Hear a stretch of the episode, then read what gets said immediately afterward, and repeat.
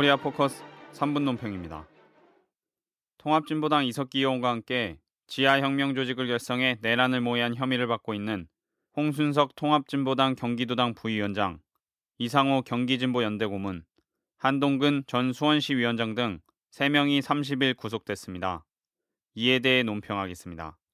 첫째, 무력으로 체제 전복을 위한 국가 내란 혐의를 받고 있는 구속 수사 대상자 중 군사 관련자가 전무합니다. 이번 내란 음모 사건과 관련하여 진행된 압수수색과 체포영장을 발부받은 인물들은 모두 공개 합법 활동을 하는 정당인 대중단체 상근자들입니다.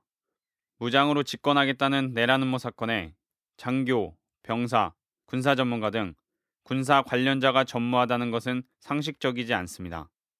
정보원이 지금까지 제시한 증거자료는 조작 논란 중인 이른바 512 녹취록, 수사 대상자들의 이메일 통신 감청 자료, 8월 28일 이 의원 자택에서 발견된 러시아 돈 1만 루블, 미국 돈 621달러를 포함한 1억 4천만 원 상당의 현금뿐입니다.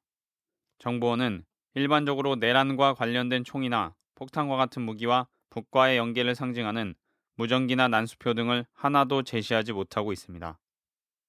둘째, 내란을 모의했다는 지난 5월은 코리아 반도 정세가 평화로 전환 중이었습니다.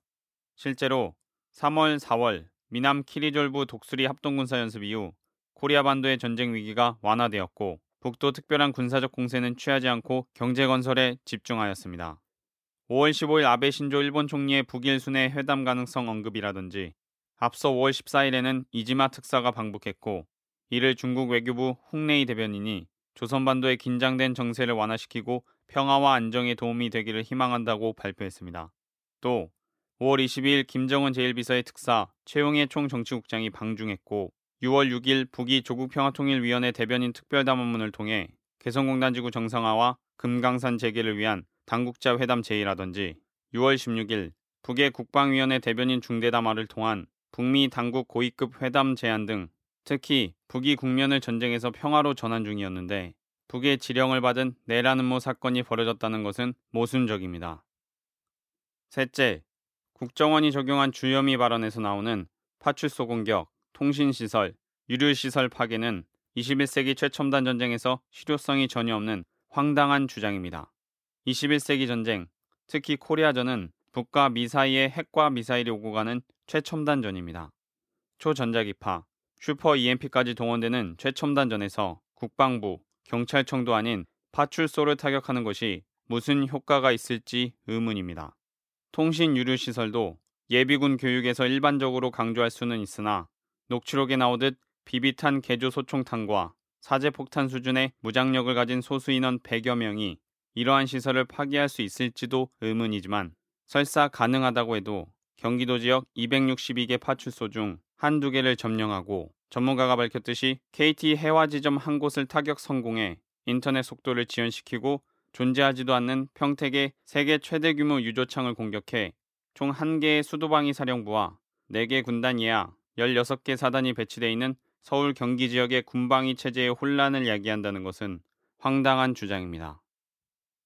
넷째, 내란 모의의 보안이 너무나 허술합니다.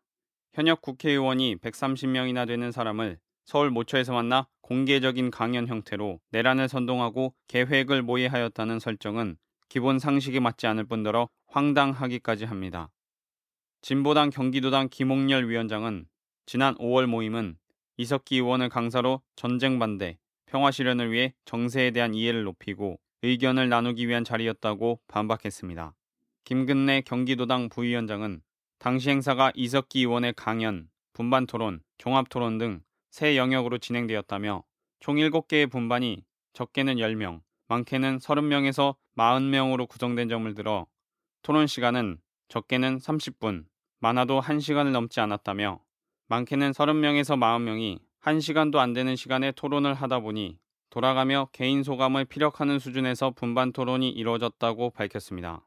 또 정보원이 주장하는 이 의원이 내란 음모를 위해 운영한 비밀 조직 RO, 일명 산악회를 직역하면 혁명 조직인데 과연 혁명 조직의 이름을 혁명 조직으로 지었을까도 가히 의문입니다. 다섯째, 왜 하필이면 지금 터뜨렸는가입니다.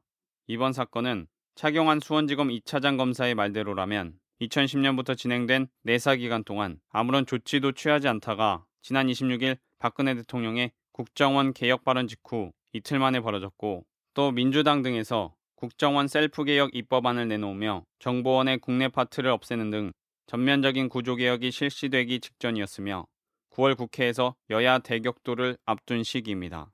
이와 더불어 8월 10일에는 서울시청 앞 서울광장에서 10만여 명의 국민이 국정원 규탄 촛불 집회에 참여한 이후 12.19 부정선거, 정보원 게이트의 책임을 물으며 이제는 단순히 진상규명이 아니라 정보원 해체, 박근혜 정권 퇴진을 요구하며 발전해 나가는 시기였습니다.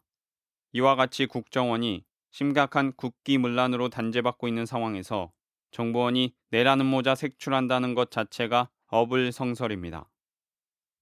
역대 독재 정권은 스스로 민주주의를 유린하며 초래한 정권의 위기를 내란 음모와 같은 공안 사건을 터뜨리며 모면하려고 하였으나 최종적으로는 역사와 국민의 준엄한 심판을 받았다는 사실을 현 박근혜 정권은 명심하여야 합니다. 즉시 이번 내란 음모 사건 조작을 중단하고 구속자를 모두 석방하여야 합니다.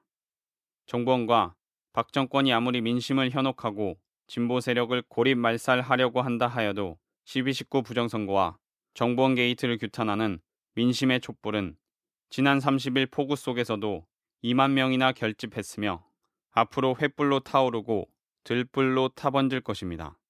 코리아 포커스 3분 논평이었습니다.